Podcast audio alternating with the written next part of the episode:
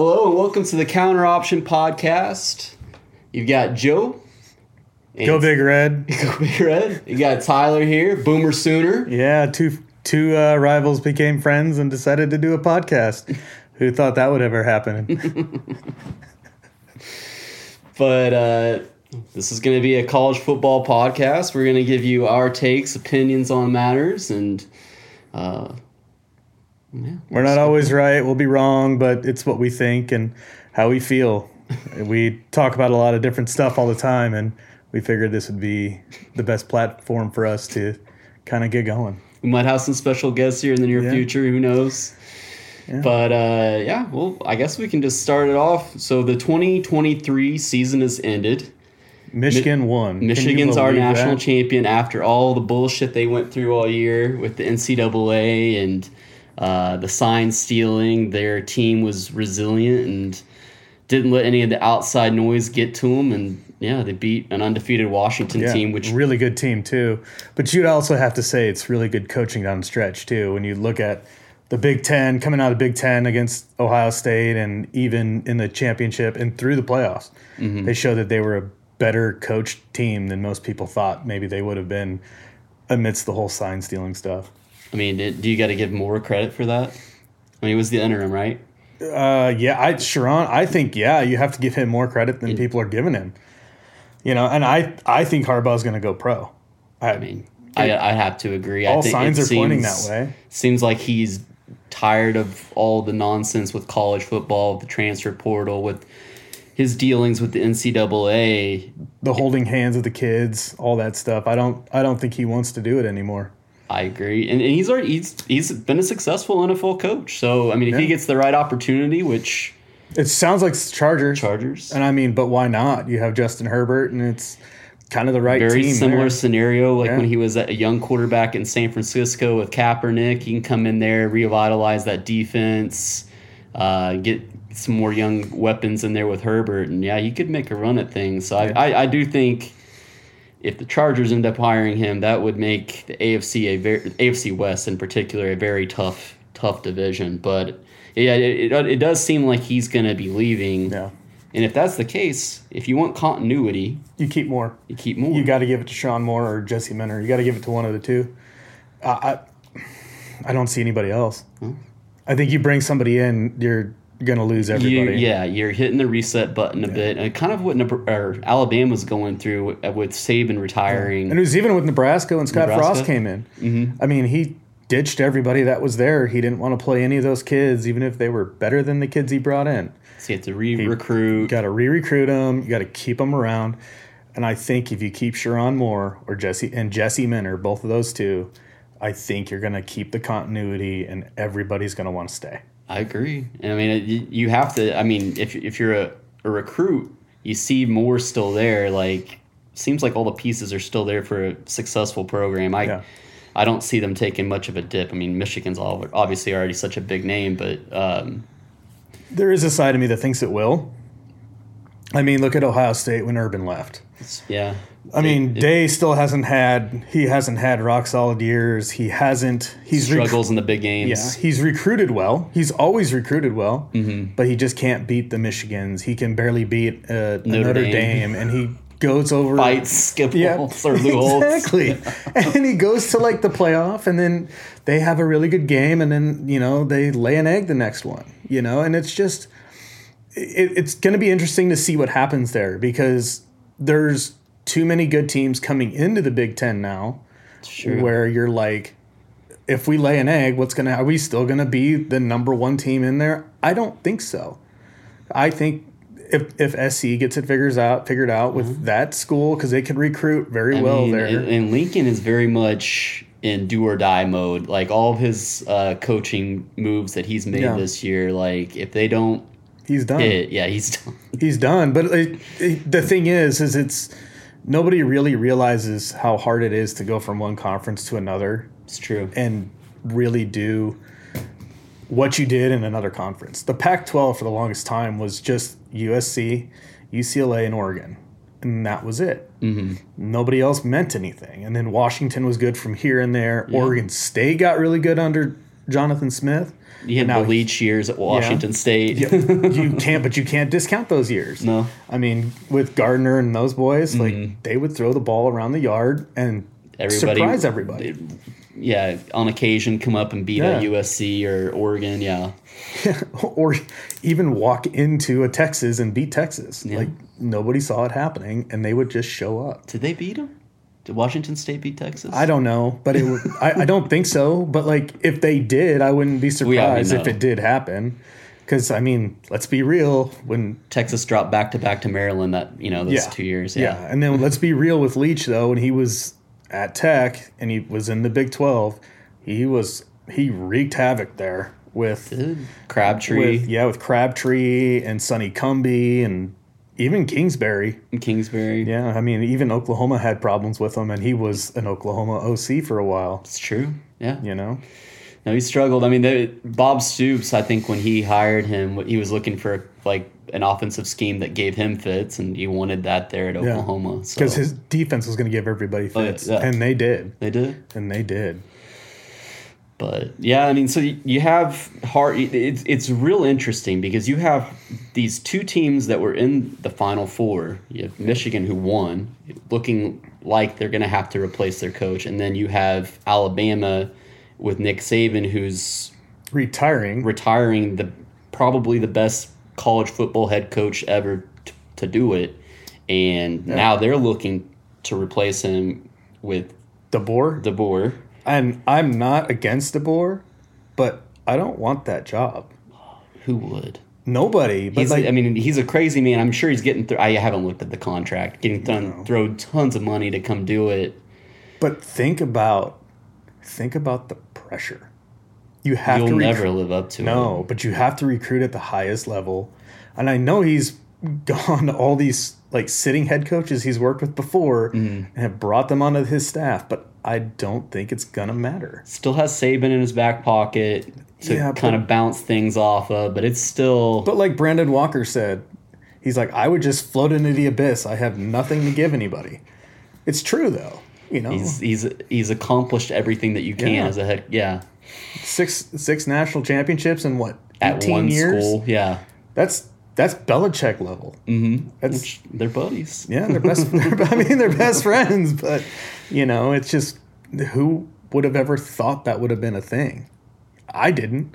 No, no, and it. Usually that stretch, that six titles is stretched out over a 20, 25, 30, 40 year career at a school. Well, who was the one that did it uh, for college basketball, like in the seventies or eighties? UCLA coach Uh, Wooden. Wooden. Yeah, I mean that that's you're talking about Mount another Rushmore, legendary. Yeah. So I mean, but it- it's it also seems like his system of doing things is kind of become archaic and that Mm-hmm. might be partly the reason why he's retiring it's no longer can he have the stranglehold that he once did over college football Yeah. and um, the- i mean it really does feel more than ever that things are wide open Yeah. Yeah. And even with Washington going to get Jedd Fisch, I mean, is that is that going to be a cakewalk for Jedd Fisch? Because I don't think so. no I mean, I really don't. I mean, when you look at when you look at like McMillan went pro, Odunze's going pro. Uh, who's Jalen Polk?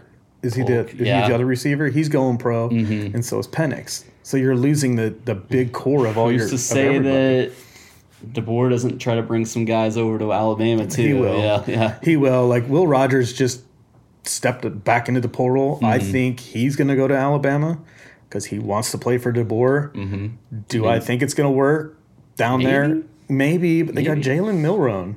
You know, Oh yeah, but then that's then if that's the case, does he go somewhere? But at either go? quarterback, after seeing what DeBoer did with Penix, it'd have to be like if I was Milrown, I'd stay. No. I, I would really stay because he brought Grubb with him, and that's. I mean, if he didn't bring Grubb, I wouldn't stay. he doesn't have to worry about Bill O'Brien anymore. No, no, not at all, not at all. But he, I saw he was being mentioned for like I think the Ohio State offensive coordinator job or something Bill like O'Brien. that. And I was like, y'all are crazy. What are you doing? He couldn't even turn Mac Jones into a decent quarterback in the NFL. What makes you think he's going to do well at Ohio State? They're going to run him out of there just like they did in Alabama. You know, I think with DeBoer, he's got two and a half years there, and if he doesn't make the playoffs in the two and a half years he's there, Lane Kiffin will be the head coach. Ooh. I mean, I like it, But- it's an exciting hire. Well, it's Yeah. it's the right hire. And it's the home run hire. Familiarity. Yeah. But I don't think Lane wanted to take that job right now because he didn't You want to follow you want distance. You want to distance Yeah. that, yeah. Let, be the guy after the guy. And I mean, with the amount of money that Ole Miss has spent this cycle in the portal, like who's to say that they can't catch lightning in a bottle this year? And it, yeah, It could happen. It could happen. Very well could happen. I mean, it happened at LSU with Kelly, Right. and he's and he's being linked to the Michigan job too. And I don't see where that's a fit. I don't know. You think it's more of a fit than LSU? I, I do. However, it, it's hard to You sit just there. have to start over again. Yeah, exactly. It- it's hard. It's hard to say that he's a he's a fit at Michigan more than he is at LSU with what he did with that offense this year, with Nabers and Jalen Dan. Jaden is it Jalen or Jaden? Because I always get the yeah, him with get him him and and KU KU guy mixed up.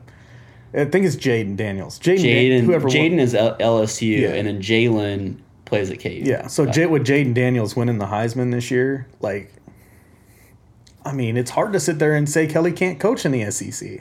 which that's his first Heisman winner, isn't it? I think so. Yeah. 'Cause he didn't have anything at Notre Yeah. Dame. That was actually his best quarterback that he's ever had. Yeah, Because Notre Dame couldn't get a quarterback to save their life. No, but I thought he had did a better coaching job at Notre Dame than he would have to at LSU. Mm-hmm. Like people don't give him credit for that. I Those honestly, defenses. oh, they're Yeah. always good. Yeah. They're always good. I I I honestly thought he was going to skip LSU and go to Michigan State when that opened at one point because that would have been a better fit for him. Don't Well- have quite the resources that you do at LSU, but But he didn't have much of resources at Cincinnati. that's, yeah, that's When he won there, too. Very true. And wherever know? he was before that, I mean, he, he's kind of a guy that's he's won at every stop he's been at. It's hard to say he's not a good football coach, and Mm-hmm. like. Like fuck you, Brendan Walker, but I know you always sit there and you like to dog on coaches like that, you know. But look at Mississippi State. Yeah, your coach died. I get it. but what have they been after Dak Prescott? Nothing but garbage. Where's Dan Mullen now? right? he's in a he's on TV. He's doing press. Like let him be. Speaking of which, I I mean, so Jeff Lebby now the head coach there. Like, I don't. I think he'll do good. You think he'll do good? I, mean, think he'll do good. expectations are not. We always talk High. we always talk about that. Like Yeah. the expectations are low. Like that's a school you go 8 and 4 every year in football. Mm-hmm. They're not going to care because it's a baseball school. It's true. Yeah. They care more about their baseball program than they care about their football program. But Dan Mullen found a way to get to number two in the country with a guy like Dak Prescott that nobody thought was going to be good. it's true. So it's hard to sit here and say he wasn't a good coach.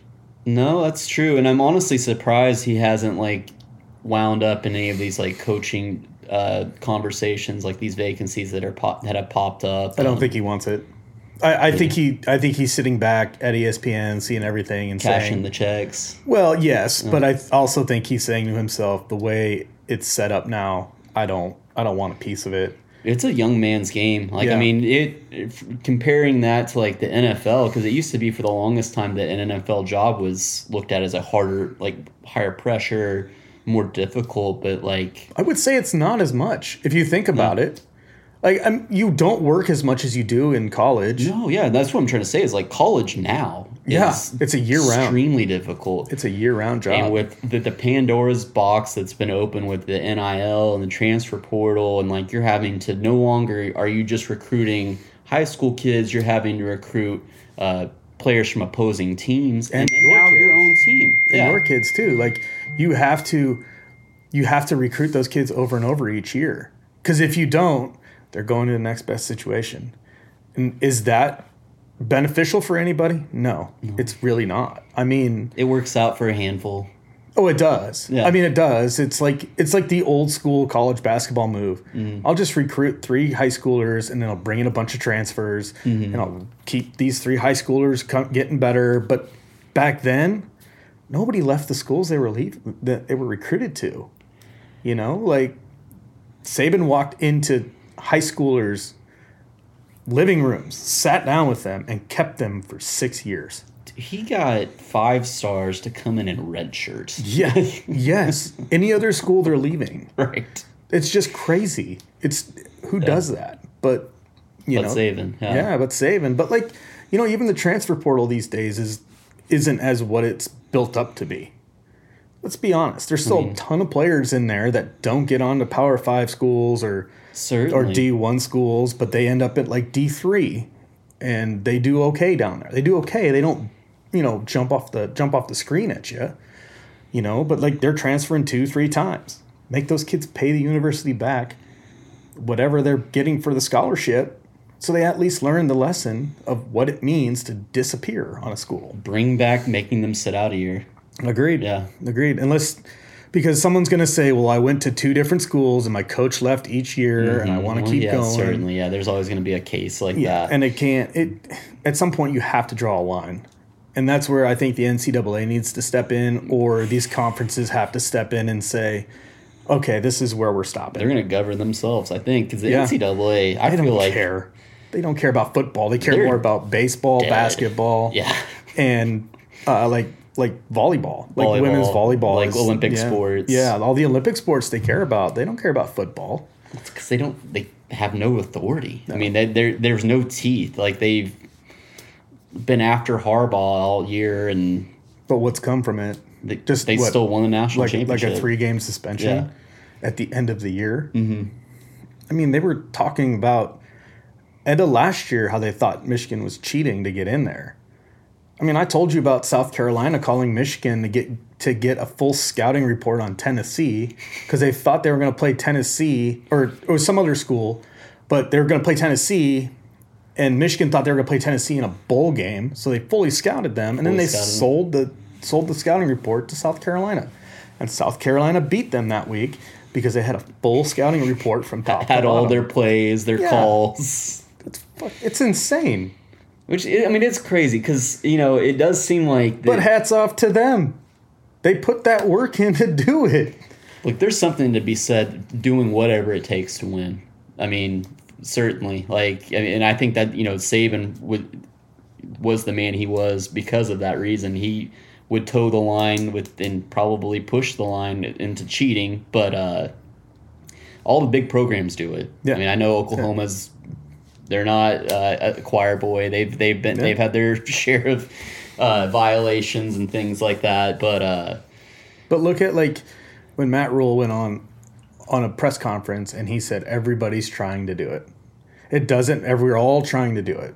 And he's like, everyone sits in their press box and they all try to get the signs about what's a pass, what's a run, what's going to be this player, that player, the coverage is this or the coverage is that. They're, everyone's trying to do it.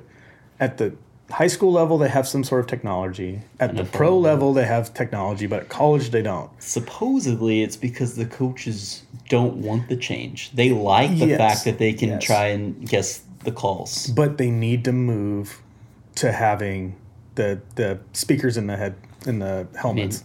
it's an, it seems like a no brainer, but uh, with with this sport in particular, college football, there's so many things that you think it seems like a no brainer, and then like they go the completely opposite direction. I mean, yeah, because it, it seems like they want to make it harder for the kids, and I don't Mm-hmm. understand it.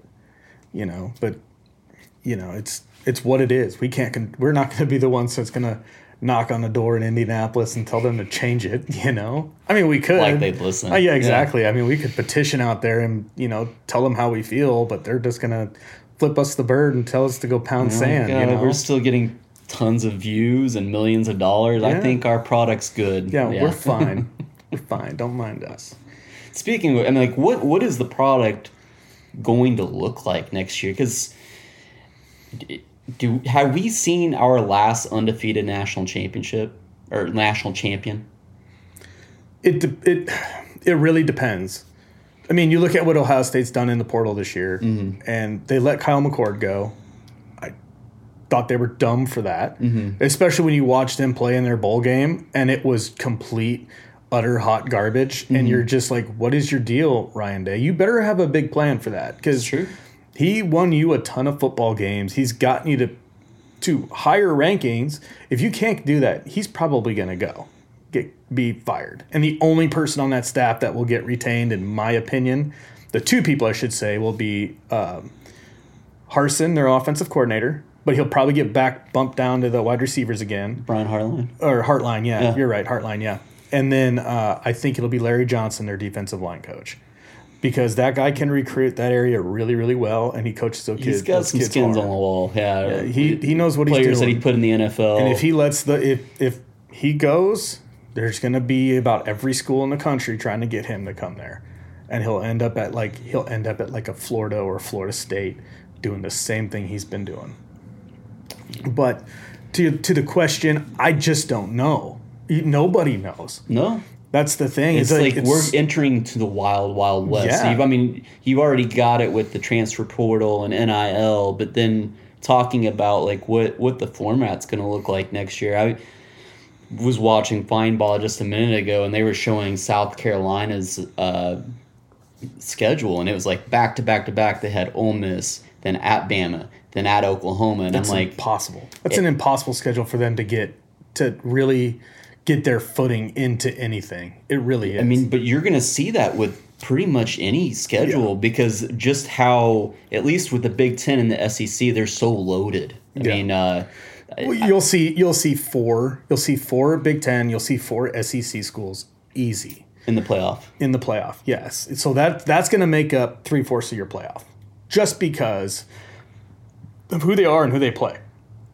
Because if you're a team, if you're a team like Indiana, we're just going to throw Indiana out there. This isn't going to actually happen, but this is my opinion on it. Sure. if Indiana can go to can go to Oregon and beat Oregon, if they can go to SC and beat SC, if they can go to if they can go to uh, East Lansing and win that game, if they can go to Ann Arbor and win that game, if they can go to Ohio State and win that game, now you can't look at that team and be like, "Well, you're Indiana, you can't be in there." Clearly, they deserve it. Yeah, you clearly deserve it, but are they going to go strength of schedule with that? Because like a team like Liberty, who went 13 and 0 this year and was ranked 25, but had statistically the worst schedule of everybody, are you going to put them in there to watch them get pounced by a team that's like, I don't know, Georgia. Georgia? it's not even it's not even a fair game No. you know but like are they really going to take actual strength of schedule with these power five schools and these group of the group of fives are they going to take take that into consideration because they have to and there's always going to be that notre dame factor where if Mm-hmm. No notre conference. yep no conference but they win nine games a year they'll be there they will always be there that that doesn't matter Notre Dame, to their credit, even though they're not in a conference, their schedule is usually pretty tough. I mean, until they get to playing the acc teams yeah. unless you're playing a Clemson every year and a Florida State every year, which they really don't. Mm-hmm. It's I mean they they play a tough schedule outside of outside USC. Yeah. every year. If they can they get play back Michigan to, every year too, they, right? they brought that back. Get, if they can get back to playing both of those games, like that, those are both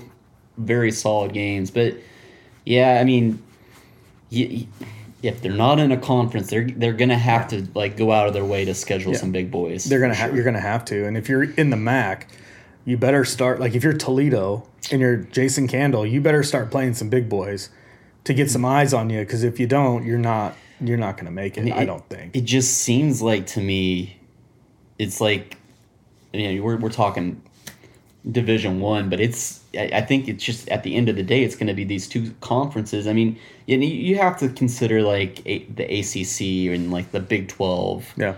but it, it does feel like they're already con- they're at a very severe disadvantage than teams that are in the SEC and the Big Twelve.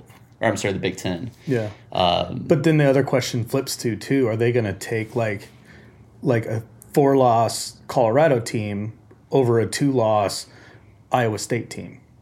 It's a it's a very real question. for eyeballs For- for eyeball- for eyeball D- reason. that Deion factor you know, like Deion Deion's got a lot. He's got a lot. He's got to get done at, at Colorado. But like, he goes nine and four next year. There's I don't see why they don't put him in there. college football will have a hard time keeping him out just the amount of eyeballs that will bring in Yeah, exactly. playoff. yeah That that's I mean that's a big question there. They Mm-hmm. go nine and four, and Iowa State goes, you know, eleven and two. Are you going to let them? You're going to tell Iowa State they can't go in after they beat Colorado? Probably. You know that's that's the tough thing. it's a tough thing yeah i mean and do you think this is the at twelve we're we're we're gonna stand pat, or you think it expands even I thi- more? I- it's going to expand because people are gonna are gonna bitch and moan and whine and cry about it mm-hmm. like they did with the four team. Now, however, with the four team, they should have just taken. They should have gone to six, in my opinion. With that, have the five Power Five have the conference five power five and, and, the, at large. and the best the best group of six or group of five, whatever that is, that team play in there as well too, because that would have made an even playing field across the board. And I don't think people would have complained as much, but it would have moved to eight quickly, and then it would have moved to the twelve.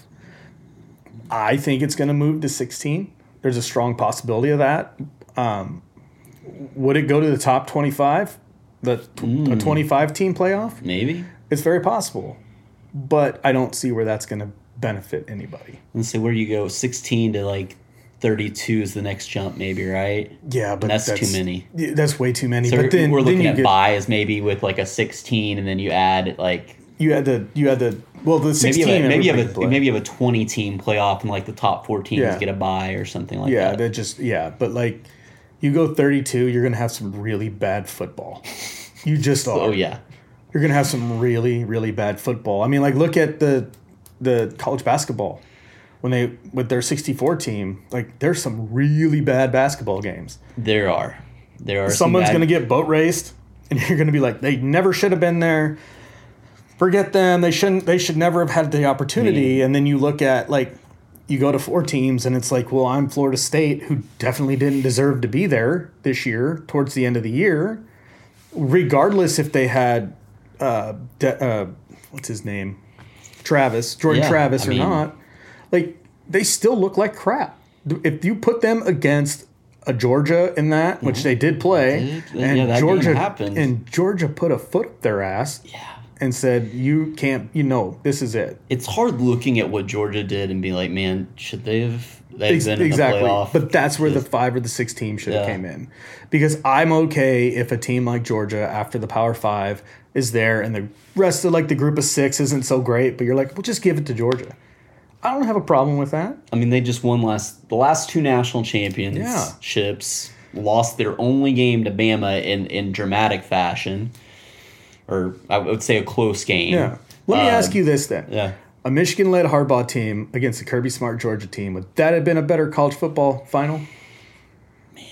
That's a tough question, but it's the truth. I mean, I, I, I think so because if you if you look at it, because what Michigan played Alabama in the semifinal, right? And they had a hard time. And that was a damn good game. but they had a hard time. had a hard time. until the until they kind of warm out. until they them out because Michigan has the best front, you know, lines in college football. I truly believe that. And Mm-hmm. offensive and defensive lines, they got they were probably top.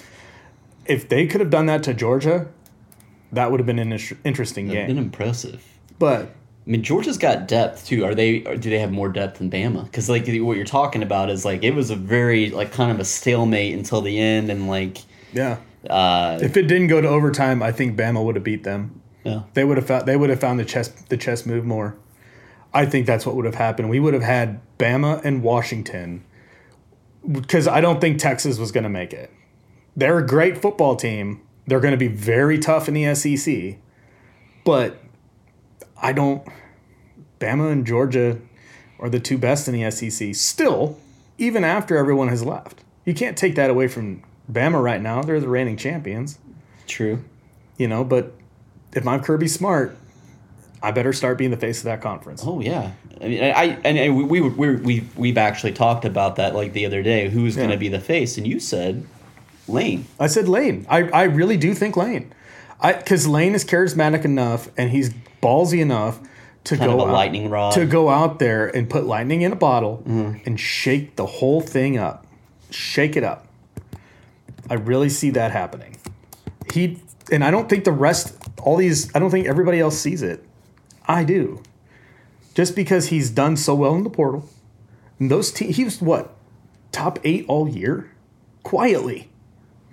Very quietly. Yeah, I would say like hovering around ten. but But quietly. yeah, quietly. uh, Mizzou got a lot more press. I felt like I think once they lose Burden and they lose a lot, like couple more players, they're gonna go back to being Missouri, yes, a bottom bottom tier school. I, I completely agree. I I give them credit. They they had a good year, but uh, sustaining success there outside of Pinkel has anybody ever done it? I don't know. No, I mean Gary Pinkel's, for as funny as his name is, he's he was the one guy that found a way to win in the Big Twelve when the Big Twelve was and- was the best conference, one of the best conferences in college football. It's true, and he was the coach that ushered them into the SEC, right? for like a- two back to back SEC Yeah. East. And then they got Barry Odom and they hit the toilet bowl real quick.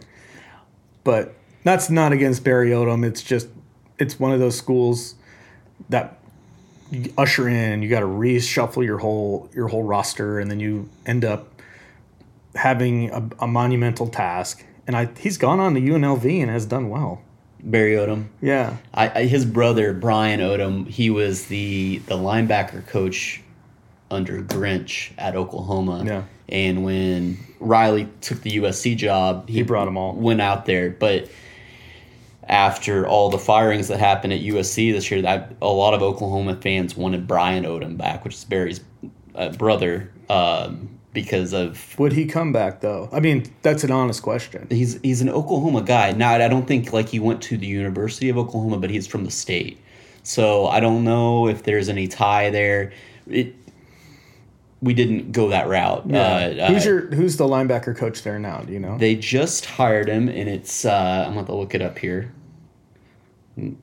Avoid the dead air. Um, because it's very hard for somebody like Venables to to want to turn around and bring somebody in he doesn't know for for especially that linebacker position. Oh yeah, because with OU that's like that's like look at Stutsman. He was a fucking animal this year. Well, just the the the amount of and growth. Ken and Kanak? Jared Kanak Kanak, yeah. Kanak, or however you say it. He's I mean he's a Kansas boy yeah, 'cause, uh, was it Wichita? Or? Yeah, it was Wichita or Mm-hmm. something like that. Nebraska tried to get him, and he went to Clemson. and then played and with- then and then- Venables told him to stay there, and he's like, "No, I want to come play Yep. for you." Yep, it's the same thing with happened with Deep with with Dabo. He didn't want to play with somebody other there there other than him. No, uh, so OU, I believe it was last week, they or two weeks ago, they fired their defensive coordinator. They're mutually split ways. Was Ted Roof?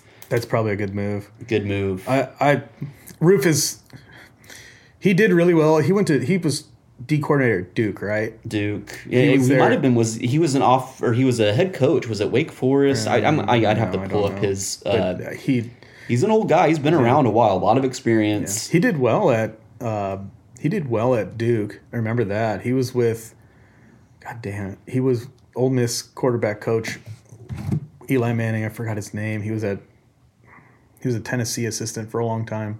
Ted Roof. No, um, I forgot his name. But it, you know, a, a lot of OU fans thought that that the hire of Ted Roof was kind of a stopgap, uh, letting Venables come in, somebody that he can trust. I believe that there, there he was on the Clemson staff, maybe, or uh, there's some familiarity. But uh, he, I, Venables is the head coach, but he has a very big hand in the defensive side of things, and As he think- right. I mean, Right now, he should. best defensive play caller, arguably the last probably like ten years. Yeah. Uh, and he just wanted somebody that he could trust to to run his defense and someone that was experienced. Um, But I never thought Roof was that great though. You- Like you watch his defenses even with like at lower level schools and you, they'd give up 28 a game and they would and the offense would score 31. You know, it's they'd give up just up getting getting the job done. They would enough. they would be in the 80 like high 80s, low 90s at the end of the year. yeah. That that's just I mean for Most places, that's you get fired for that. Yeah. Yeah. Hundred percent. I, I mean, like look at Nebraska this year. They were hundred and fifth, I think, last year. Not this not this season, but the, the preseason yeah, before Rhule came in. Uh-huh. The year before, they were they were really bad. And they bring in Tony White from Syracuse. He brings his three three five. They move people around and they're a top 20 defense. They made that giant of a jump. Now, that being said, and especially in Lincoln, they didn't have a damn quarterback to save their lives. Makes things tough. If Yeah, you can't give your 100%. defense a break, yeah. Hundred percent. You can't move the ball. Can't run the offense efficiently. Mm-hmm. Now they went out and got they signed Dylan Raiola. I'm tempering my expectations with him because he's an 18 year old kid. And McCord, right? No, McCord went to Syracuse. I thought that they had named it them both. Okay, this is they, new to me. They were going to get McCord, but McCord Okay. didn't want to sit okay, well, I because mean, there was a poss. He didn't want to sense. compete. He didn't want to compete with with a Raiola type because he didn't want that. But Raiola is he's a legacy. He's a legacy kid. Yeah, his Okay. dad played center there, Okay. and he was he's his actually. If you look up on the wall where they have the names and the numbers, his name and his number is up there. That's awesome. Yeah, it's it's great, but also at the same time though, I'm like that's a lot of pressure. a lot of pre- it's it's it's kind of like pro and cons. It's like well, you have this kid that like probably has dreamt of being a cornhusker his whole life. Yeah. coming in there and like uh, relive not reliving, but uh, filling your dad's shoes, playing there.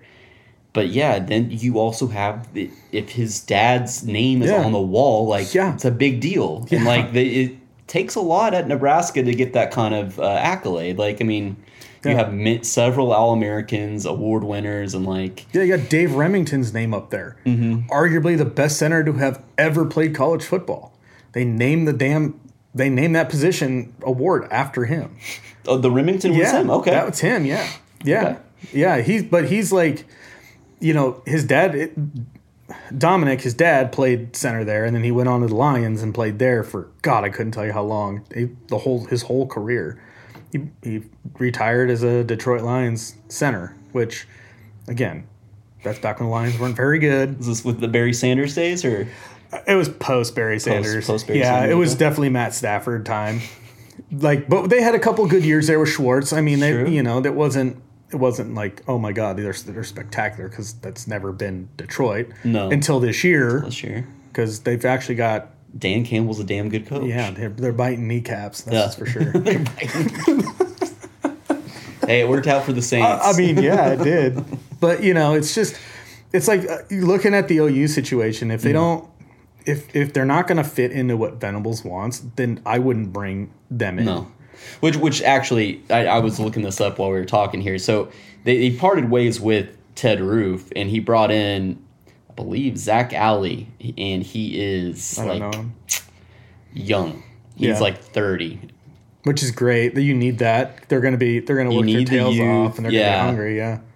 He was uh, supposedly Brent Venables' shadow. Uh, Oh, at Clemson. at Clemson. He was like a grad assistant, watched everything he did, and really based a lot of what he because he's a linebacker coach as well. So uh, I believe the last couple of years he's been at Jackson State, okay. Okay. Was he there with Was he there with uh, Deion? or is it was Deion at Jacksonville? No, he's at Jackson State. Okay, let's- Jacksonville let's- State was, is uh, Rich Rod. Okay, let's see here. Let's see where he hired him from. Jacksonville State. Okay, so he's Rich Rod.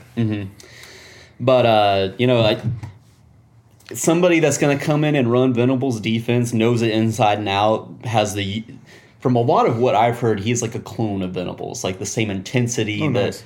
so, So- he's pretty much choosing who he's going to have as his next D coordinator, Yeah. but he's trying to get his feet wet before he goes down that path. Super smart. well, no, he is the he's the defensive coordinator. Oh, he is. Oh, okay. Went from Jacksonville State to Oklahoma, so it's like hopefully that works. That I mean, it's it's a title. I you got to imagine Venables very much. It's it's his baby. So Yeah, he's going to have a hand in it. But Mm-hmm. I I also think one of one of the things that I think for them as like as a school is they should I don't know if they do this, but I know they do it in Lincoln is they all sit down and game plan together as a as a coaching staff. Like the defense sits down together and the offense sits down together and they all come up with a plan and then they go out and they execute it. Right? It's not like oh, I'm gonna go execute the. I'm gonna go game plan for this week. Right. You're gonna do this because it opens up a lot, a lot of like gray area for these kids. Yeah. And even for the coaches. But if they all sit down and they say, okay, there needs to be a clear direction. They're they're they're great at stop. They're great at stopping the run. We need to throw the ball more on first down and then sneak a run in here and there or whatever. You guys game Can plan. you imagine with those like uh, meetings with Alabama analysts? I don't want to be anywhere near that. I really don't. Like they're not like those analysts, man. They get paid good for a reason. Oh yeah, Or even Michigan with when when Connor Stalions was there. Like the dude, regardless of what anybody says about that guy, the bottom line is the dude knew ball. Yeah. and he knew what he was looking for, Sure. and he knew how to give the scouting report that Harbaugh wanted, and that's it. I mean, how else can you how else can you put it? They found ways to win with with his scouting reports, even though he fucking cheated. It's true. Yeah, that, I mean, yeah. I mean, the, those scouting reports definitely seem to be the game changer for Michigan. Yeah. That like they went from past not being able to beat Ohio State, Yep. slipping up to Michigan State, and then Yeah. all of a sudden they just are world beaters. Yeah. So But I think a lot of that too is continuity with that team. Continuity. I think they were all young. You know, I I've told you this before. I think Blake Corum is going to be a steal in the NFL draft. yeah, the he's kid a is great so running good. back. Like you, I think you were saying he's like the best running back, and it's it's hard to argue against it. Because TreVeyon Henderson went back to school. Mm-hmm. Like, I don't I don't envision another running back better than Blake Corum in that draft. I just don't. I mean, I've Yeah. seen a lot of I I have watched a lot of Blake Corum and not of the others, but that that kid runs hard. And You, he doesn't go down. I love that. He's he reminds me of a smaller version of a Derrick Henry Yeah. or uh, just anybody or like when Najee was in God, college. and if you put him in a two running back system where he's like your the the end of the game back, where Yeah. that, I mean, Like Dallas? Mm-hmm. Uh, yeah. Yeah. Or yeah. With him and Tony Pollard? Jesus. the defense is going to be like, I, I think I'm good, man. I don't want to keep getting hit by that. Yeah. Like, yeah. And he's walked out of games Fresh. with broken noses and stuff, and he's just like, You broke your nose, okay, I want to go back in. And you're like, Are you a psycho? Yeah. You're like, Are you a psycho? But you It's like, yeah. but as a football player and as a coach, you want kids. I like want as many psychos on my team as I can get. Yeah. if I can't have a psycho on my team running the ball because he's not going to go down, then what what are we doing? Or I mean, a linebacker. That's like Yeah. DNA. You got to have a psycho linebacker that's just Yeah. jumping over the line. Yeah. Yeah. But like you also need him to be on the outside of that. You don't need mm-hmm. him being the middle linebacker. No. Those guys have to be composed. They have to be composed. That's Let's, true. let's just be honest about that. It's like it's like on the replacements that that a former cop, you know who I'm talking about? Yes. He just runs out there and just I got the ball. I got the ball. Good for you. Give me the ball. Go sit down. you need those type, you know, but you need them on the outside. That's true. Yeah, no, you do need a, a, a solid leader that's not going to go either way. The, the emotions don't, don't get to them. Yeah. But At, at both levels, though, at all three mm. levels, that middle guy needs to be the middle on your defensive line needs need to a be safety that's that. that And you need a safety like like Tyrann Mathieu for the mm. Chiefs. He was one of those where it, a leader, it didn't it didn't it didn't get him. He was just like, guys, it's okay, it's all right. We'll ice in the veins. Yeah, that's what you need. But okay, well, so going back to Nebraska. Yeah. So uh, any more new coaching changes there? Or we're, I imagine after one year, it, Well, yes, there is. Okay. They they moved uh, Satterfield from OC quarterback coach to co OC to tight end coach, okay. and then they hired Glenn Thomas from the Steelers Oh, uh, to be their co OC offensive co- or uh, co OC quarterback coach. fits right into what Rhule wants Yep. to do. He wants to just have this filthy, just like Yeah. we're gonna grind it out. We're gonna just run it down was, your throat. He was with Rhule at Baylor. Mm-hmm. He was with Rhule at Temple. Uh, Thomas actually was at uh, the Falcons Okay. when Matt Ryan became Matt Ryan. He turned Matt Ryan into Matt Ryan. okay. So like, there's a lot to be happy about there as a Nebraska fan. Sure. But again, it's year two. You still have to temper those expectations only because, in a way, we are starting over again. Because we're bringing in a brand new quarterback, we're bringing in a new coach. It's going to have different systems for everybody. It's it's it's pump the brakes time still. It still is. Like I, I see them getting a bowl game. I see Oh, okay. I see seven or eight wins on that schedule Okay. Um, because it's there because the culture that's there right now is really good because if you see what happened at the end of the year we've only lost three four to five kids in the portal right now yeah. that tells you a ton and you got a bunch of you got a bunch of kids that want to stay they want to play there they do, they wanted an extra year to continue their growth but they wanted to play for a coach like Rhule. Rhule. Yeah. I mean, he's done wonders there and i know i've sent you a ton of videos Oh yeah, no, I mean his speeches are great. I mean, if if you're ever have a chance, get on YouTube and look up some of the things he Yeah. says. Like it's very inspiring and hard not to Not to go like running it. through walls. Yeah, like there's time. there's I've watched some of them and I'm and I'm just jacked and I want to run through a wall. but like you know, he he's also a guy that that loves football. And when the AD went looking for a coach, he's like, I need a guy that all he knows is football. Loves football, likes to grind, likes wants to build and wants works to really well wants- in college. yeah. Like that, the college age kid, like that, he seems to connect really well Yep. with and developing them and molding them. And he's even said he's happy to be back in college and he's Mm-hmm. going to stay. And I think the NFL thing, if they would have given him time in the NFL, I think he would have done the same thing there. But he went to the Panthers, and that owner is a nightmare. Just seeing all the videos and all Oh that. Oh my god, yeah. But if he would have gone to, I don't know, the Cardinals or the Texans or even the Saints, I think he would have, he probably could have done well.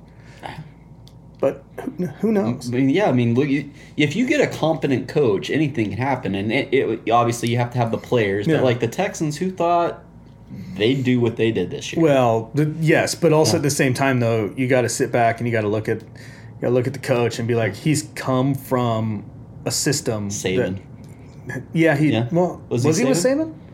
What, what, so we're talking DeMeco Ryans, Yeah, right? Was he, a might have Saban been linebacker? He might have been at the very end of his career, but I think he was pro before. I think he was in the NFL before that happened. I think he was with Shula. Ooh, you're right. He's he's forty. I think he was with Shula. Because he came in in I think oh oh He was drafted in 06. oh six. Yeah, so you're right. So he played from 02 to 05. Yeah, that'd be Yeah. all before Saban. I think that was Shula at that point. But he comes from the Kyle Shanahan tree, and that system has worked everywhere it's, it's gone. Yeah. It's the Mike Shanahan way of doing things, and it's always worked. It's always worked. You know, and he's had he's had his he's taken his lumps as a D coordinator with with the Niners, hmm and then he figured it out, and then that defense was stellar. And they're doing that now, right now in Houston. They need to keep Slowik, otherwise they're going to be in trouble. Uh, yeah, yeah. You gotta you gotta gotta maintain the staff, but like to do parallels there, like I think Rhule is the guy. If you Yeah, can get, of course. I mean, he's he's building the foundation. I think he's building the team the right way. And honestly, kind of like the same thing that Venables is trying to do. You start inside out with the, the line. Well, you everything starts on the lines. Yeah. It it in it doesn't matter if you're playing pee wee football or professional at the highest level. Mm-hmm. If you have a crappy offensive line, I mean, we both play Madden, you know, Mm-hmm. Right. go to a team that has a crappy offensive line and see how bad your team is, and they're just you're just bad. And same with your defensive line. Like if you don't have those big hog mollies in the middle, Oh my plug in those holes. Take like like Ndamukong Suh, Mm-hmm. right, where he took a whole offensive line on by himself and still got through. Like if you don't have a guy like that on your defensive line, you're not winning. And same with your offensive line. More specifically with the defense thing, like three or four of those guys exist at Yeah. one point. In And I would say yeah. Chris Jones is one of them right now too. Yeah. I you know I I really think he's one. There's not very Donald's the other, but like Jones and Donald, they came from two programs that didn't get much press. That, uh, that's also very true. You know, with Pitt Pittsburgh and- with Donald, right? Yeah, and Mississippi State with Chris Jones. But it does seem that Bama always has one of those guys on Yeah. his there, and then now Georgia Yeah. with theirs. So, but yeah, yeah, if you if you can have a dominant offensive and defensive line, the rest is a lot easier, and that's why, like I said, Rhule. If you look at what he did at Baylor, each oh. year, like it, it was just it is They progressively were better. a dumpster fire. I think his first year he had 44 scholarship kids. hmm Well, I mean, the Art Briles situation Oh. was awful. I mean, god damn. It how left, does- it left that team in shambles? But how do you serve you if you're not a guy like that that has that mindset of like Mm. we're going to do this, you're not making it. You're just not there's no, No. way. There's there's nothing that there's nothing in anybody's DNA that says, "Oh, we're going to be fine with 44 kids." No. No. That's not that's like that's like a backup at each position. If one of those kids goes down, you're You're done. you're, yeah. you're in you're in Fucksville at that point because it's done, you know? But uh, even another thing to like to show how well that Rhule did there at Baylor, like Aranda, which I, I'd say, you know, jury's still out on him of whether or not he's a good head coach. He's a better defensive coordinator in he my took opinion. that team of Rhule players and won the Big 12 championship. Yeah. Like Pitre and, uh, I mean, Tyquan Thornton, Mhm. those kids, yeah, Yeah. like absolutely. Charlie Brewer wasn't on that team, was he? he might have been, I think he was the quarterback. Was he a senior that year? Mhm. Yeah, that that was their biggest move was giving Mhm. the keys to the castle to Charlie Brewer. mm-hmm. I think. Yeah. I think. What about Oklahoma? What do you think about Oklahoma? Do you Oh, where do you think they go this year? What do you think? What do you think Venables is kind of thinking about with everything? From what all I've seen, Venables is very much trying to foundationally set up Oklahoma the same way Clemson was set up, the same way Alabama was set up. There's a lot of things at Oklahoma that weren't there before Venables came as the head coach. Like obviously, he was there before as a defensive coordinator. Like what? What, what did, what I, I would have? say it's it's being run more a, a lot like a NFL program where you've got way more people that are uh, scouts and analysts. There's he's got a they call it a soul mission program, which is all about trying to develop the individual, like uh, trying to create men. Yeah. Right, and so like these are all recruiting tactics, right? You can go into a uh, a living room and actually like have a conversation with the mom and dad, and like you know, not only are we going to be working on Like making him a skills, football player, but yeah. yeah, but we're, we want to make him a man, you know, and someone that's uh, of character. Uh, so you see things like that, and I think yeah, obviously the first year was very bad, six and seven. Um, there, I think forty we got blanked by Texas, forty nine to nothing, uh, because we didn't have a quarterback for that game. But would you say it was a bad year if? I mean, they still made a bowl game, right? They did, yeah. They- They, they six and six going into the bowl You know, game, like- lost to Florida State. I don't necessarily. I wouldn't call that a, a bad year or a down year for for Oklahoma in the sense that they're trying to instill a new culture. They're trying to put in new God, and schemes. the culture that was there before, soft.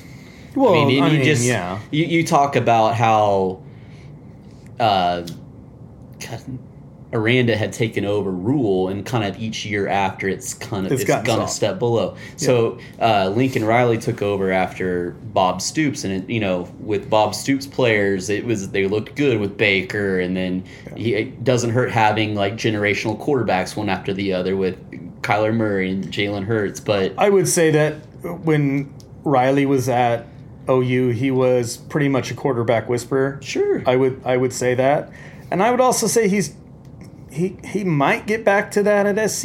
Maybe. we, we'll see. I mean, the kid he had thrown in the bowl game looked pretty good. looked pretty good if they can get the defense figured out. But I mean, with Riley, it's like you know that it's not going to be anything that he has a part in the Of course. defense. It's he, he hired the head coach from South Dakota or North Dakota to take over the defense. Was that right? Was it, it- North Dakota or North Dakota State? Yeah, I think you're right. Because that that I actually was I actually a good was, move. Yeah, And it has to be. like Matt Entz. I think is no the defense. No, he got the dude from UCLA. oh, see, okay? So Yeah. he's he oh, he. But I, I want to say position wise, he might even he got a, like a head coach. He might have. to come be a position. And if you can do things like that, you got to like head coach experience, coach in a position, which is kind of I don't know, It's kind of what all over the place. it's what DeBoer's doing too. DeBoer. Yeah, because he grabbed a running back coach that was the head coach at Buffalo. He grabbed a defensive coordinator who was the head coach at uh, South Alabama. Mm-hmm. You know, like he's you at some point in those rooms, you want people that are going that have done it and have coordinated all these things from game planning and all that to be running a room like that because they are the reason why you're going to win or you're going to lose. Would you would you say that Saban started all that? with his analyst moves. Mm-hmm. Oh yeah, hundred percent. I I think I think everybody has looked at what Saban has done. He changed the game. Oh, 100 percent. He took he took Sarkisian, made him an analyst, and then he made him the offensive coordinator. And Sark is doing He what he, revitalized Yep. his career. Yeah, I mean, he did Even that for Lane. several players. Yeah, even coaches, Lane. I'm sorry. Yeah. yeah, Lane was one of them. And the last one they thought they could do it with was Bill O'Brien, but I mean, You Bill can't fix broken or you can't, stupid. you can't fix Yeah. an idiot. You know, like I mean, he's a far better football mind than you and myself. Sure, sure. but it's hard to watch a Bill O'Brien offense, whether it's pro or it's college, on that end. you know, it's just so hard. It's like a Jimbo Fisher offense. Jimbo, Yeah. can you believe they backed the Brinks truck up, opened it up, and all that money comes spilling out, and he just sat there and goes, "Yes." Yes, I mean, Yes. great for him, but like, even when that that deal was made, I, I just I never thought it would.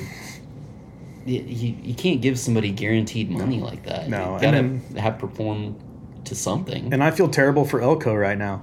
I, I mean, he's walking into a situation where he has to win. has to win. He has to win, and he did well at Duke, but you're in a whole it's a different different conference. animal, man. whole different conference. They should have gone. I think they should have gone with Mark Stoops there, and given him time. And not listen to the fans. The Yeah. fan, the A and M fans. They're, okay, so I would compare A and M fans now that they're in the the SEC mm-hmm. to the very old school Nebraska fans. Okay, because everybody everybody was all on the Frost hype train mm-hmm. when he got hired. I was not.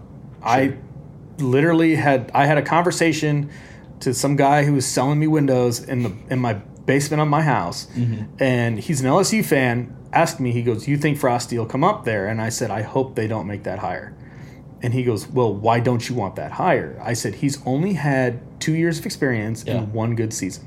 He hasn't had to go through the adversity of what it's going to take to build a program like that. Mm-hmm. And it's not it's it's not that I don't think he can't do the job. True. I just don't think he's ready. I just didn't. The, a guy like Matt Rhule, who's been through all of that, is a far better hire than you know what what Frost was. And I'm not saying Frost. He's got some is, experience and like it, he's shown that he can do it. Yeah. yeah, and I'm not saying Frost is a terrible football coach. Yeah. but he was trying to be the Oklahoma of the Big Ten, and it the Big Ten just looked at him and said, "Hold my beer for a moment," and went out there and kicked the shit out of him. Because that's what happened. He didn't want to fire his defensive coordinator when they were 115th in the league. He didn't want to give up on that. He didn't want to relinquish play calling. He didn't want to do any of that stuff. I mean, yeah, your stubbornness eventually will Yeah, it, come back and bite you. it, it kicked him in the dick and he didn't mm. expect it to happen. He didn't he thought he was bigger than the university and then when they changed ADs, it was done. And because they had asked the AD, the, the AD they said in what world on a win number would Frost stay? And he goes there is no win number. He was basing it on everything, the Yeah. culture of it all and all that. And I and I heard something I, I heard a pundit that is like really close to the program get mm-hmm. on one of the one of like the Hail Varsity stuff, and he was talking about how Frost was always late for was always late for uh, meetings, showing head up coach. yeah, showing up for showing up late for meetings, showing up late to late to practice, uh, I mean, like go- what, going what out kind getting, of going out and getting hammered and doing all that, and there there was like it wasn't that just trickles down on Yeah, the other course. your coaches and players. Yeah. And the kids that ended up leaving were the kids that wanted the Stability. same the same no, they didn't want stability. They didn't want to be held accountable Oh, for their actions. Okay, I see what right? Because like if they don't have that accountability before, what makes you think you want it ne- next? And that's what it boiled down to. And I I didn't see OU have a lot of turnover when Venables came through. I think they No. wanted uh, they wanted Just- more they wanted more intensity sure. because if you're a soft football coach Yeah. and you're a football player, Yeah. it, those two they, they they butt- they butt heads like oil and water, man. They don't they don't work. there there very much was a culture problem at Oklahoma. By the time of uh, you know Lincoln Riley left, like it became soft. Uh, we could not push anybody around on the line, and it's, No. it's Oklahoma. I mean, Yeah. it, it- you- And they, and they recruit really good defensive and offensive linemen Yeah. every year, every year. so you know it's like it seemed like there it just there's a cultural there's a mentality thing that need there that there needed to be a change, and obviously like Venables, we were talking about psychos earlier that he's that as a coach, Yeah. like he is so demanding. He's he wants everything done the right way and and I think a lot of his uh, you know that six and seven year I don't think it, it bothered him. I don't think he's worried Yeah. because he's more worried about the long term goal of well yeah I might have a six and seven year but at least we're starting from the ground uh, ground zero exactly how I want to build this thing which I think is the same thing that Rhule is doing. Yeah. Um, and He- so he'll take the six and seven because that built into ten and three this year. Uh, It's possible. yeah. It's very possible. I it just it depends if Jackson Arnold is who Jackson Arnold is. Yeah, you know that- who they expect a lot him to hinges be. on that, and a lot of people You know? think, and I myself included, I think that I think he'll be a great quarterback. Uh, it seems that he has all the the uh, the talent. Uh, it's just going to be a lot more of he needs the experience. Yeah, Um, because they had to flip over OCs too, where they flip had over were- with Littrell and yes, and all that. I actually like the Littrell move. I I think it's a smart one, and I think who else did they move over to their OCs? So they have two of them now. Yeah, uh, Joe Jon Finley, who was he was Lebby's kind of right hand man. We were able to retain him. He is an OU guy. He played at Oklahoma, but uh, we bumped his title up to co-offensive coordinator with Seth Littrell. Littrell. So yeah, I mean, it, it's funny. OU's going into the SEC with a brand new offensive coordinator or coordinators and brand new defensive coordinator, but it doesn't feel like a lot's changed because what Venable's been able to do is even though there's new coaches, it's there's a lot of continuity. yeah, yeah, So gotta have it. there's a lot to be said for that. You got to have it. Like you know, I rules. They were talking about talking to Rhule at the end of the season, and they asked him, "Are you going to make a move on the OC, Mm-hmm. change it?" And he goes, "Listen, I could." He's like, "You guys have fired coaches here left and right for the past past decade. How's that worked working. out for you?" And he's hundred percent right. Man, Yeah. Bo Pelini. Yeah, uh, you know, like What could have been if they would have kept on holding on to him? Like I, I mean, know. talk about a good football coach, Mm-hmm. but he couldn't take the press.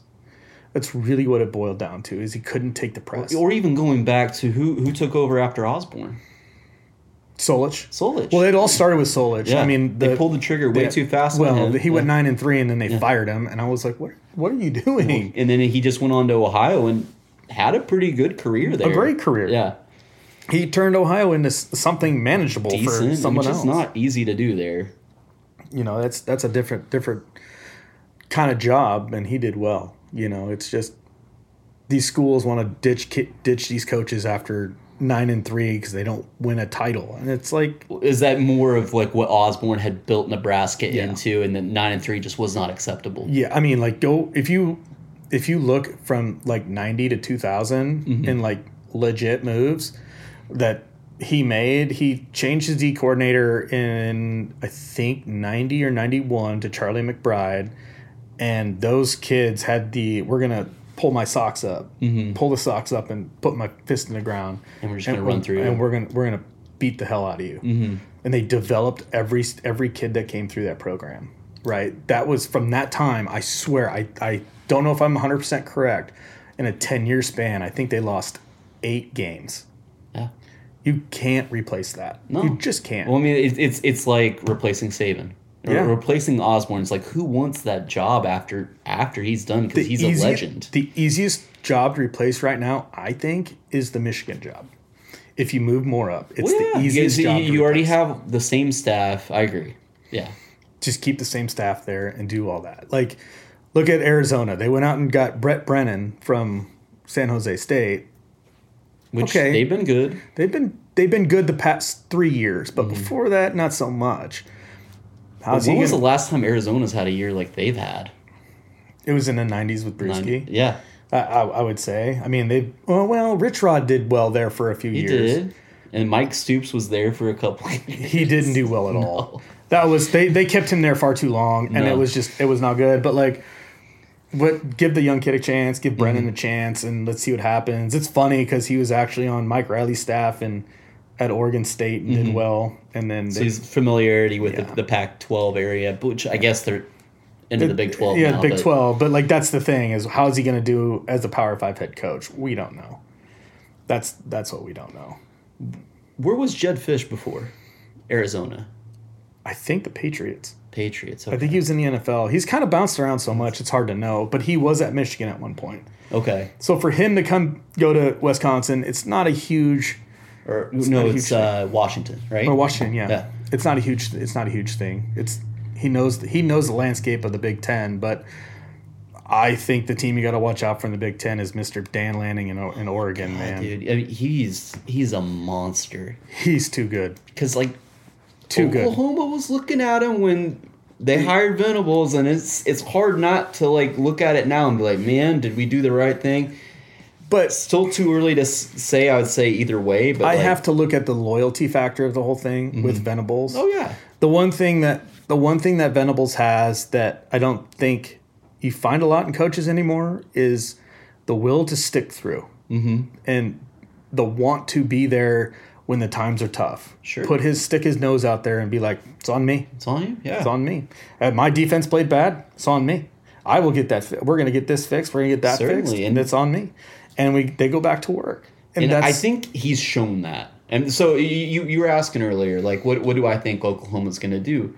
Defensively, there there was a large jump from Brent Venables year one to year two, and like certainly it was it was the linebacker play that you could see there was a dramatic yeah, change. with Stutsman and Stutsman and Kanak, and then uh, later on in the season, Kip Lewis. Because I don't even know if next year Kanak will be the starter. It sounds like it'll probably be Stutsman and Kip Lewis, but But is Stutsman going to go pro? Because there's also staying. oh he's staying because there Yeah, was that's, that, that's the most impressive Yeah. thing is second round draft pick right is, there. Yeah, Venables has seniors on his team. And like we haven't had it at Oklahoma for a while. It just seems like as soon as like somebody has a good season, it's like, well, see, I know like C.D. gonna- Lamb, you're having Yeah. a good year, and then he's like, "Deuces, I'm out." Right. So like Venables is like not only you're talking about loyalty, but he's like created that inside the program of like these guys want to stay there and specifically like Stutsman because he's a linebacker wants to stay an extra year and be developed by Venables, make that NL, NI oh my god NIL. N- NIL money, which who knows what you're going to be making in the NFL? It's like guaranteed what you're making right now. Yeah, Get paid an extra year to develop and then go to the NFL. yeah. And if it doesn't work out, I mean, you got a degree, Got it. That's true. you know, and that's that's the biggest thing too. Is these kids that leave early, yes, they go back and they get their degrees, but Mm-hmm. why not? Why not? You're you're basically getting a, a free pass to get a degree. Take it, earn Take it, it. Yeah. do it, and be done. I mean, what do I think OU will do this this coming year? I think nine and five or ten and four is I think a pretty reasonable expectation. Uh, they've got tough schedule. They've got Alabama. They've got LSU. They've got Tennessee. Texas is always a tough one. Um, But Well, once they- you get past like the Big Ten and the SEC are the exact same conference. Oh, yeah. Once you get past the top boys, there's a bunch of filth in the middle of it that you can just beat the shit out of people. they have Ole Miss on their schedule this that's year. not a that's not an easy game. It's not an easy game. easy and that one's actually down in in, in uh, Mississippi, which which I was trying to. What's the word? The Grove. Yeah. The uh, so yeah, I mean, all these games outside of I think they get South Carolina, and I'm like, ah, they should be able to beat South Carolina, but I mean, nothing's a guarantee anymore. I think that they play at Auburn. That's going to be a tough game. That's though. a tough game. It's going to be a tough game because I was saying if Yeah. if I I don't know if I've told you this, Mm. but if Nebraska didn't get Rhule, I wanted them to get Hugh Freeze. I wanted them to because everybody would call me fucking crazy for that. But watch what he did at Ole Miss Watch what he's doing at Auburn. and look at what he's doing at Auburn. He's just doing it again. he he gave Georgia a game. He gave Bama a game. Like yeah, Boy knows ball. He knows knows, ball. and he knows how to coach.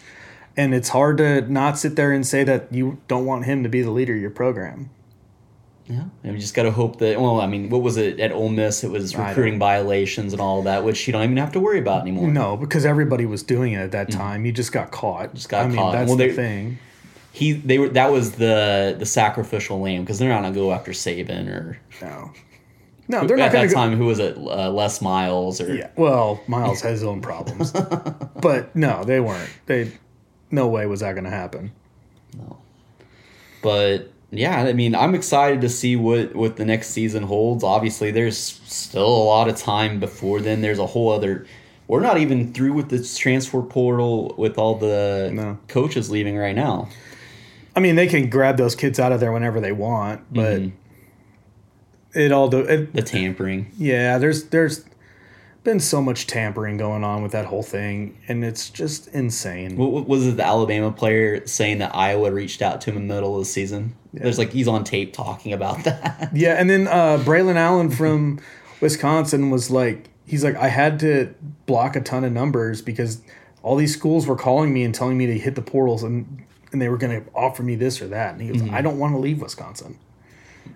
And you know, uh, that's a good thing. Like hopefully the head coaches and who who's there at uh, Wisconsin? Fickell. Fickell. Who's also they- were saying if it wasn't Rhule, it would have been Fickell, and it would have been flip flopped with with Wisconsin and Nebraska. Nebraska. But I think for Rhule, the better fit is Nebraska than Wisconsin I agree. because you're gonna have you're gonna have a longer run rate, runway. Wisconsin, you're not. I, I just well, I feel like there's They will now with with Fickell. more opportunity at Nebraska than there is Wisconsin. And that's not a knock on Wisconsin. No. Wisconsin's a great program, but listen, Nebraska used to be a monster. They And- used to yeah. win national championships. Yeah. They used to have Heisman's like and that fan base is hungry Yeah. for We want a winner. yeah. We want to win. Yeah. We want to win, and it's it's hard to find. Mm-hmm. Uh, you know, a better better fan base than what's in Lincoln because Mm-hmm. they always say it's the best in the world. I'm like, hold on a minute. sell out games. Yeah, but I'm still always like, hold on a minute. Like, yes, but there's also like with every school, you have The diehards. you diehards, and then the people that are casual, and then the people that are just love the team and are are cool with whatever whatever happens. But those diehards, I mean, I I'm on a Nebraska message board. and I'll get in an argument, like I will. Like it'll be, it'll make one comment like you're not a true Nebraska fan. I'm like, listen, man, fuck you. Because you're being realistic. because I'm being realistic with them. Yeah. It's like they're not going to make a bowl game this year. Fuck you. Yes, they will. I'm like, hold on, hold, hold the phone, man, hold it. Like, where in And what this happened? Where in this whole thing does it have that? You know, Right. like, and you support like I would support like Scott Frost because he's my football coach. Mm-hmm. Do I think he's the greatest coach? Absolutely not. Do I think he's going to turn around? Hell no, I don't. Do you want him to win? Do I want him to win and Yeah. support him? Yes, yes, I do. And I would. Oh, I couldn't tell you how many how many times I got into with like some seventy year old dude in Ohio because he's fucking mad of my take. And it's just like, dude, it's just a message board where we all speak our minds.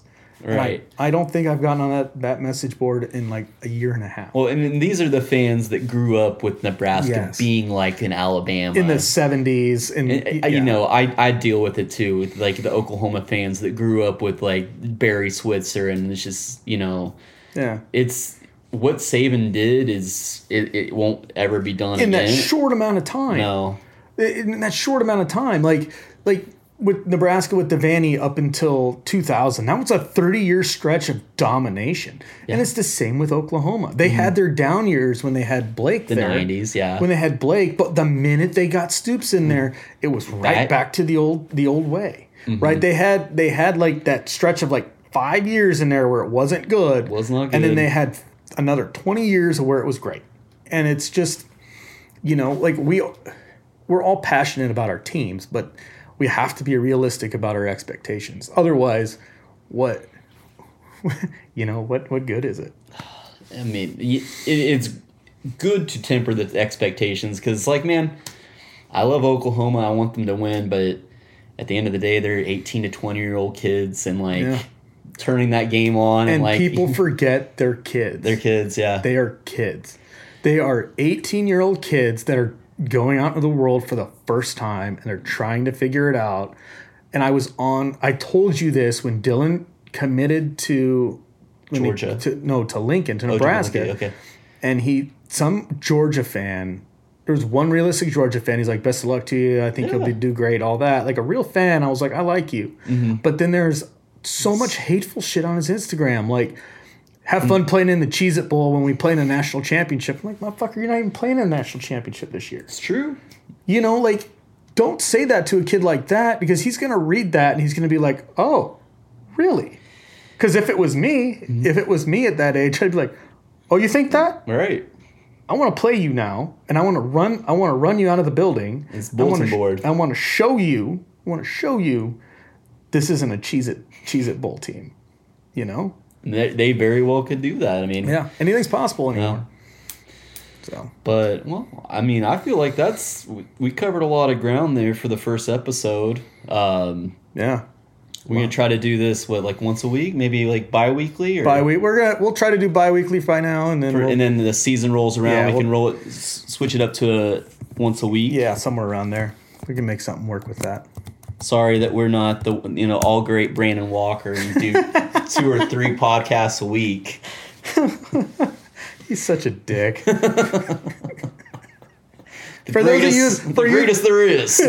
For those of you who don't know who Brandon Walker is, listen to Unnecessary Roughness on Barstool. You will realize he is talking with marbles in his mouth and he's a bit of a pain in the ass. But boy does no ball. So he does no ball. that's the problem. He's a big Mississippi State fan and doesn't realize that they suck. Delusional. So, yeah. All right, man. Well, uh, thanks everybody for Yeah, listening, for and listening. check in next next episode. Yeah. absolutely. Talk to you later.